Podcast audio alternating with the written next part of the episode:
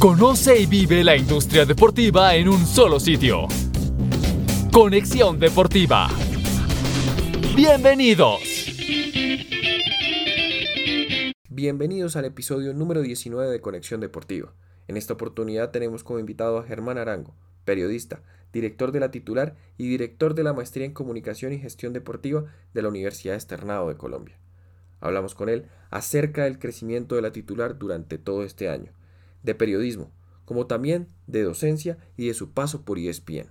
Recuerda seguirnos en nuestras cuentas de Instagram y Facebook, arroba con Deportivo Oficial. Germán, ¿cómo ha estado? ¿Cómo va todo? Muy bien, muchas gracias. ¿Qué tal todo?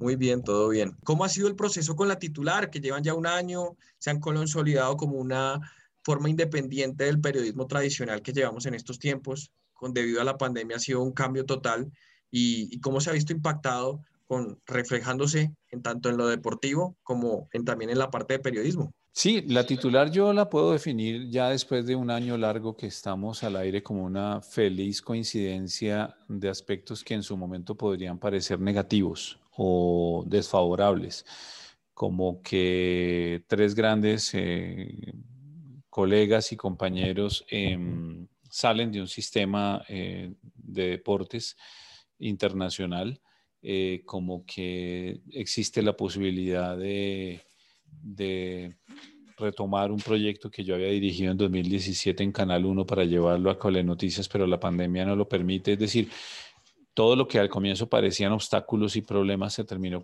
se, terminaron, se terminaron convirtiendo en oportunidades para ir consolidando un medio, primero que todo en la plataforma digital, sobre todo con una impronta muy muy clara y es analizar, opinar, informar y debatir sobre el deporte sin que hubiera competencia.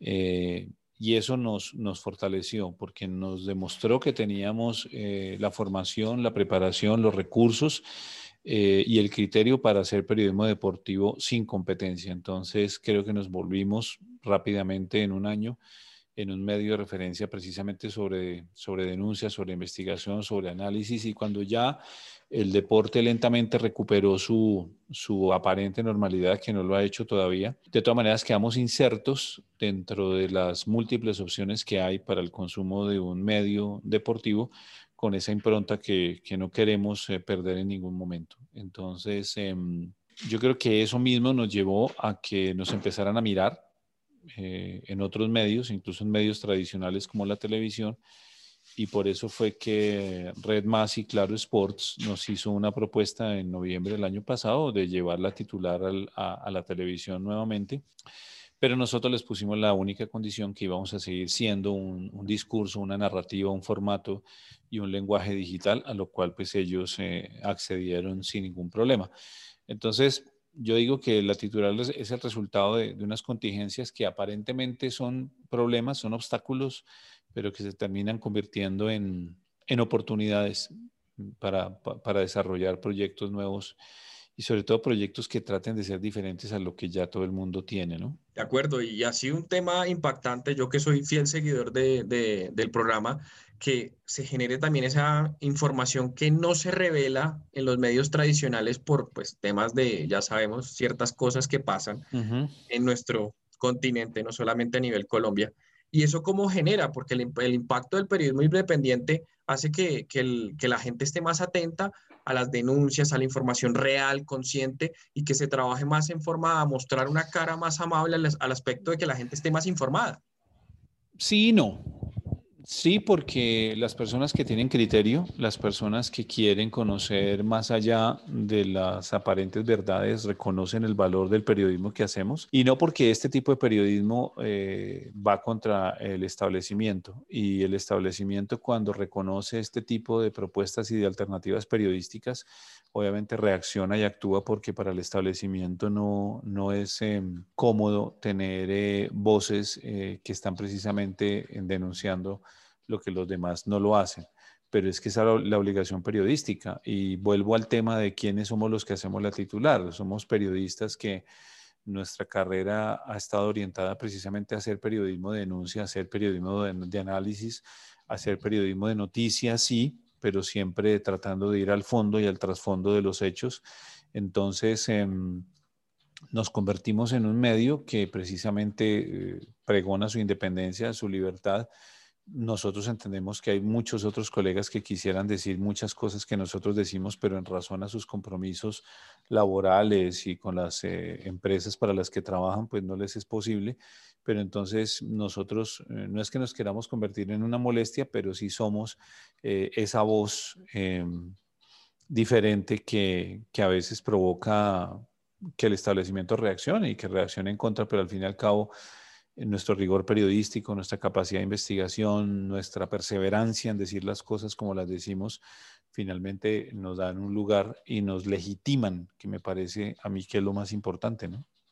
De acuerdo, y, y, uno lo ve, o sea, es que hay ciertos temas que son demasiado álgidos, por ejemplo, el tema de las boleterías de la federación, que es un tema súper complicado que ustedes lo han tocado exactamente y eso genera que la gente se, se conecte más con ustedes. ¿De dónde salió esa colación después de estudiar comunicación, todo el proceso, a ser parte de enseñar, de la parte académica, de todo el del tema del contexto como tal? Pues lo que pasa es que cuando, cuando, cuando uno estudia, uno tiene dos opciones. O estudia para responder eh, lo que le piden que uno estudie y obtener una nota a cambio, lo cual pues está bien en términos de un proceso educativo estrictamente atado a los resultados, o uno estudia para tratar de conocer y aprender. Y yo creo que yo toda mi vida he estudiado para lo segundo, para tratar de aprender y para tratar de conocer más. Y en la medida de que la vida me ha dado la posibilidad de, seguir aprendiendo, pues eh, he encontrado eh, que a través precisamente de la docencia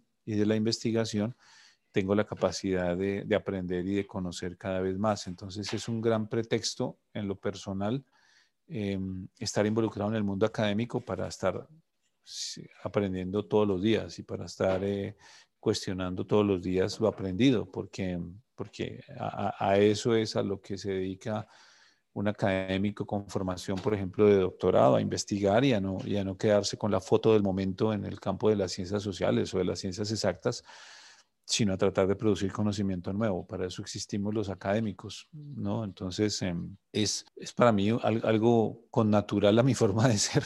Y eso se ha, se ha notado mucho más ahorita en estos días que, que, pues cada viernes están haciendo el tema de las masterclass y, y ha sido muy interesante esa correlación entre mostrar, seguir con el producto de la titular y hablar de la parte docente. Y, y, eso se ve muy reflejado en lo último que, que expusieron el último viernes, que, que, hablaron del tema del concepto como tal de, de la relación de la televisión, de los nuevos medios, de todo eso.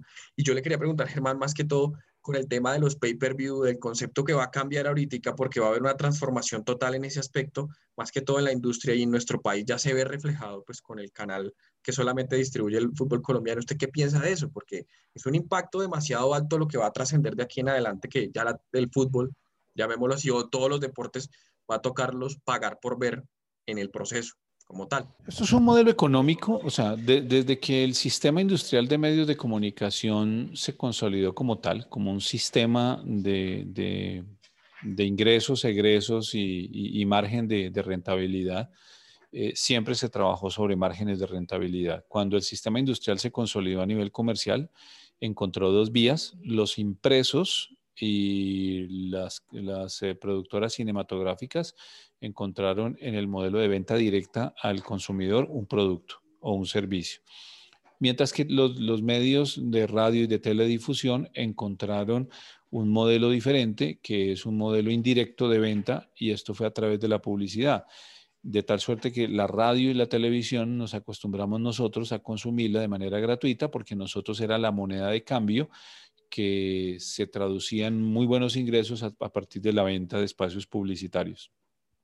Eso funcionó muy bien hasta cuando vino la sobreoferta, vino la especialización temática, eh, vino todo el proceso de segmentación y eso llevó a la fragmentación y entonces ya el tema publicitario empezó a no tener tanta repercusión en términos de efecto hacia, hacia la compra de un bien o de un servicio y entonces la publicidad comenzó a caer eh, enormemente. Y como comenzó a caer el rating, porque la sobreoferta llevó a eso, a lo que Chris Anderson llama el long tail curve, es decir, que la, la base de quienes menos audiencias tiene, si usted la pone en vertical, supera a los que tienen la mayor cantidad concentrada de rating y pues esto ha crecido y esto avanza a pasos agigantados. Ya hoy no hay necesidad ni siquiera de hablar del long tail curve, sino que hay que, hay que ver la realidad en la que el rating share cada vez es más fragmentado, más segmentado.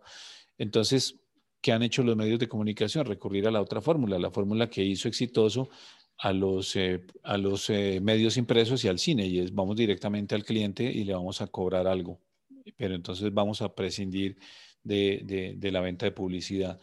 En nuestro medio eso se ve como un modelo de negocio, como un modelo comercial, pero rara vez se calcula, se dimensiona, se pronostica, se estudia y se analiza la repercusión que se tiene en las audiencias. Entonces, si yo soy una audiencia que voy a pagar por un servicio, inmediatamente me convierto en un cliente, no en un usuario. Porque si yo pago por algo, tengo el derecho a exigir por eso. Si a mí un producto me sale defectuoso, lo devuelvo o me lo reemplazan por un producto o me devuelven la plata. Lo mismo va a pasar en el tema, en el tema comunicación. Entonces creo que el gran reto para las empresas mediáticas que ahora están llevando el producto al, al modelo económico de venta directa al consumidor que se convierte en un cliente, necesitan investigar mucho sobre mercados, mucho, mucho, mucho, y necesitan investigar muchísimo sobre atención a ese cliente.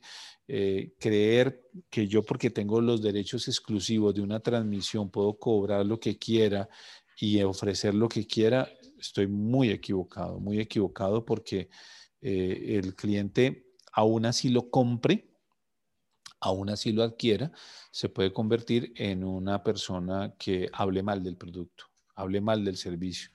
Y, esto, los medios de pago, lo, más importante que necesitan obtener en términos de activo, pero no activo de patrimonio, sino activo de reputación de marca, es la reputación. Y, y la reputación se está cuidando muy poco a mi manera de ver y entender. Totalmente de acuerdo y eso uno lo ve pues en los comentarios que se generan con, con la transmisión de, del canal de Win Sports en Colombia, que la transmisión la gente no, no está de acuerdo con el proceso y segundo que la transmisión no va, no es una producción agradable para la gente.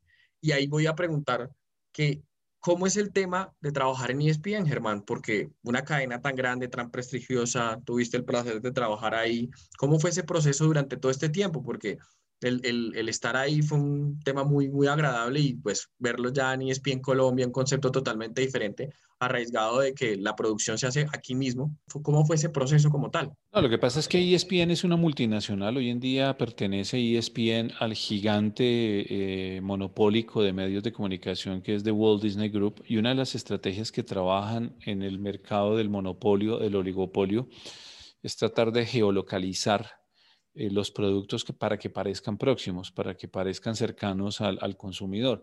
De hecho, en el año 2015, cuando yo entré a ESPN, eso era lo que se quería hacer con, con, el formato y con el programa para el cual yo trabajé durante cuatro años y medio, y era mm, hacer un contenido con ciertas características corporativas, pero que se adaptara y se customizara mucho a la manera de, verse y de entenderse el deporte en Colombia, sin desconocer bajo ninguna circunstancia que ya algunos colegas llevaban algunos años customizando el producto para Colombia, pero produciéndolo desde Buenos Aires, haciéndolo desde Argentina. Sin embargo, nosotros llegamos y, pues eh, abrimos un camino, yo no sé qué tan abierto, tan bien abierto habrá quedado, pero, pero creo que fue, fue, fue ese año de transición en la que nos pidieron que, que colombianizáramos la manera de presentar y de hacer los deportes eh, que se venían haciendo desde Argentina, pero hoy en día, de todas maneras, yo veo que, que esos formatos se han vuelto a homogenizar, se han vuelto a estandarizar. La marca quiere volver a sonar muy eh, internacional con unos productos y con unos formatos que de pronto, y con unos lenguajes y unas narrativas que de pronto en Argentina calan y están bien, acá lo quieren hacer exactamente igual, entonces pues tal vez, mm, tal vez estén buscando una unificación, una homogenización mm, y tener una estrategia comercial de customizarlo desde Colombia. Vamos a ver qué tanto, qué tanto éxito tiene, tiene esto, porque el propio ESPN está, eh, se va a pasar al pay-per-view, al estilo Disney, y ya veremos si esos formatos que se han construido estos años siguen o no siguen. Y, ahí voy a la colación importante. ¿Estás de acuerdo con esos programas de debate o de solamente de análisis? Es que hemos dado cuenta que los últimos por más o menos 8 o 10 años se ha vuelto un debate y una discusión en televisión que realmente no aporta mucho a la esencia del deporte en sí. Y voy radicalmente al fútbol, porque obviamente ya después ahora te lo pregunto es cómo es el tema de los otros deportes en nuestro país, porque es muy complicado. ¿Estás de acuerdo con esos tipos de programas que se generan en estos tiempos? Pues a mí no me compete decir si estoy o no estoy de acuerdo, porque mi opinión desde lo personal pues no va, no va a cambiar ni va a modificar absolutamente nada. Yo lo que digo un poco desde, desde la parte académica, investigativa y desde mi experiencia profesional es que no hay nada más riesgoso que ser muy parecido a otra oferta. Entonces, Mm, si de mí dependiera, yo buscaría más bien un valor agregado. Esa palabra la tengo escrita acá en la frente a partir de todo lo que he estudiado y lo que he investigado. Me preguntaría cuál es mi valor agregado frente a, quien hace o no hace lo mismo. Eh, y buscaría de pronto otra forma. Si hacer lo mismo es el éxito, pues, o por lo menos es el éxito desde el punto de vista del rating y de la venta de, de suscripciones o de pauta, pues probablemente uno esté pensando en un mercado que acepta, quiere, desea y, se divierte con eso. Pero si no, yo creo que eso, eso lo tiene que demostrar es el, tiempo y las ventas. Pero, pero sí creo que lo más, el mayor riesgo que se corre es cuando usted como medio se parece a otro medio y la gente no distingue cuál medio está viendo porque el formato, el lenguaje, la narrativa, la estructura, el storytelling es el mismo. Entonces, ahí es donde me parece que, que se pierde mucho la esencia de lo que uno quiere ser. Y ahí sí te pregunto, el tema del deporte. Vemos que solamente es el fútbol y ahora pues ya se ha hecho un formato más diferente con el baloncesto debido a la, a la burbuja y al tema de la pandemia. Pero ¿cómo hacemos con los demás deportes? Porque solo nos centramos es en el fútbol y, las, y el tenis, el baloncesto, el voleibol. Tenemos un gran potencial, pero no se exhibe. ¿Ahí qué se, qué se puede hacer? Porque quedamos con ese punto de que en el aire queda todo. Lo que pasa es que esto es un fenómeno que responde a una triste realidad cultural y es que el deporte, el deporte no nace en el profesionalismo, que es como nosotros lo creemos en nuestro país. El deporte nace es en la casa. El deporte nace es en los hábitos familiares. El deporte nace en la inquietud cultural que construye la actividad física y recreativa en el hogar. De ahí va a un grupo que puede estar en el barrio, en la cuadra, en la zona, en la localidad, y de allí se construye algo que se llama club deportivo. Pero en un país como Colombia, los clubes deportivos nacieron con una visión completamente diferente y fueron clubes sociales de la élite que querían reunirse, bien sea para practicar de una manera muy recreativa algún tipo de disciplina o de actividad física, pero sin ninguna eh, aspiración de formar en esos equipos o en esas disciplinas realmente competidores de alto, de alto rendimiento. Entonces, aquí me toca hacer una comparación odiosa, pero hay que hacerla, y es Brasil y Argentina. Cuando usted va a Argentina, y usted se da cuenta de que un equipo de fútbol se llama gimnasia y esgrima, es porque primero esa asociación deportiva que se creó por la iniciativa de unos vecinos quería desarrollar la gimnasia y quería desarrollar la esgrima como, como una actividad física. Y después apareció el, equipo de fútbol. Cuando usted va y ve eh, que el símbolo de Vasco da Gama es un velero y resulta que es un club de regatas, pues entonces usted se da cuenta de la precariedad que existe en Colombia en la formación de clubes deportivos. Entonces, las bases son importantísimas. Y en Colombia, por ejemplo, eh, se trató de subsanar esa carencia de iniciativa privada a través de eh, el gobierno, pero el gobierno no ha tenido ni las políticas, ni las estrategias, ni los directivos capaces de promocionar el deporte desde la base para llevarlo al nivel competitivo de los clubes. Entonces, ¿nosotros qué somos? Nosotros somos deportistas nacidos de la tierra. El ciclista nace de la tierra porque lleva la leche en su bicicleta por una alta montaña y resulta que termina convertido en un verdadero deportista de alto rendimiento, pero por accidente. El boxeador se dedica al boxeo porque va a la arena de su barrio y le pega un saco deficiente con los nudillos desnudos y se vuelve un duro porque además sobrevive por las peleas del, del, barrio y termina convertido en un campeón mundial, pero no porque hay una escuela de formación. Y así son muchos deportes y deportes que requieren cierta inversión, como por ejemplo el tenis o el golf o el automovilismo, son, eh, son resultados de iniciativas estrictamente familiares y personales. Padres de familia que se empeñan literalmente para llevar a su hijo a obtener unos resultados. Entonces, es un fenómeno que se desbarata eh, por sí mismo, que no tiene una base, que no tiene un cimiento, que no tiene una estructura. Y por eso nuestros deportes son de época. Nosotros, por ejemplo, ahorita estamos viviendo todavía algo de mieles del patinaje, pero el patinaje en velocidad, yo lo, le pongo más de 5 o 6 años que sigue haciendo un boom porque es iniciativa privada, iniciativa privada, iniciativa privada. Entonces, tenemos mucho talento, sí, tenemos un biotipo supremamente diverso. Nosotros tenemos gente muy fuerte para la potencia, muy fuerte para la reacción, muy fuerte para la velocidad, muy fuerte para la resistencia, porque genotípicamente el colombiano es muy diverso, pero mientras no haya una política deportiva encaminada a estructurar y organizar esto, pues todo va a ser así. Entonces usted me pregunta por el resultado final, ¿por qué no hay béisbol, profesional? ¿Por qué no hay baloncesto profesional? Porque, pues porque no hay deporte, no hay deporte realmente asociado, no hay, no hay deporte realmente organizado.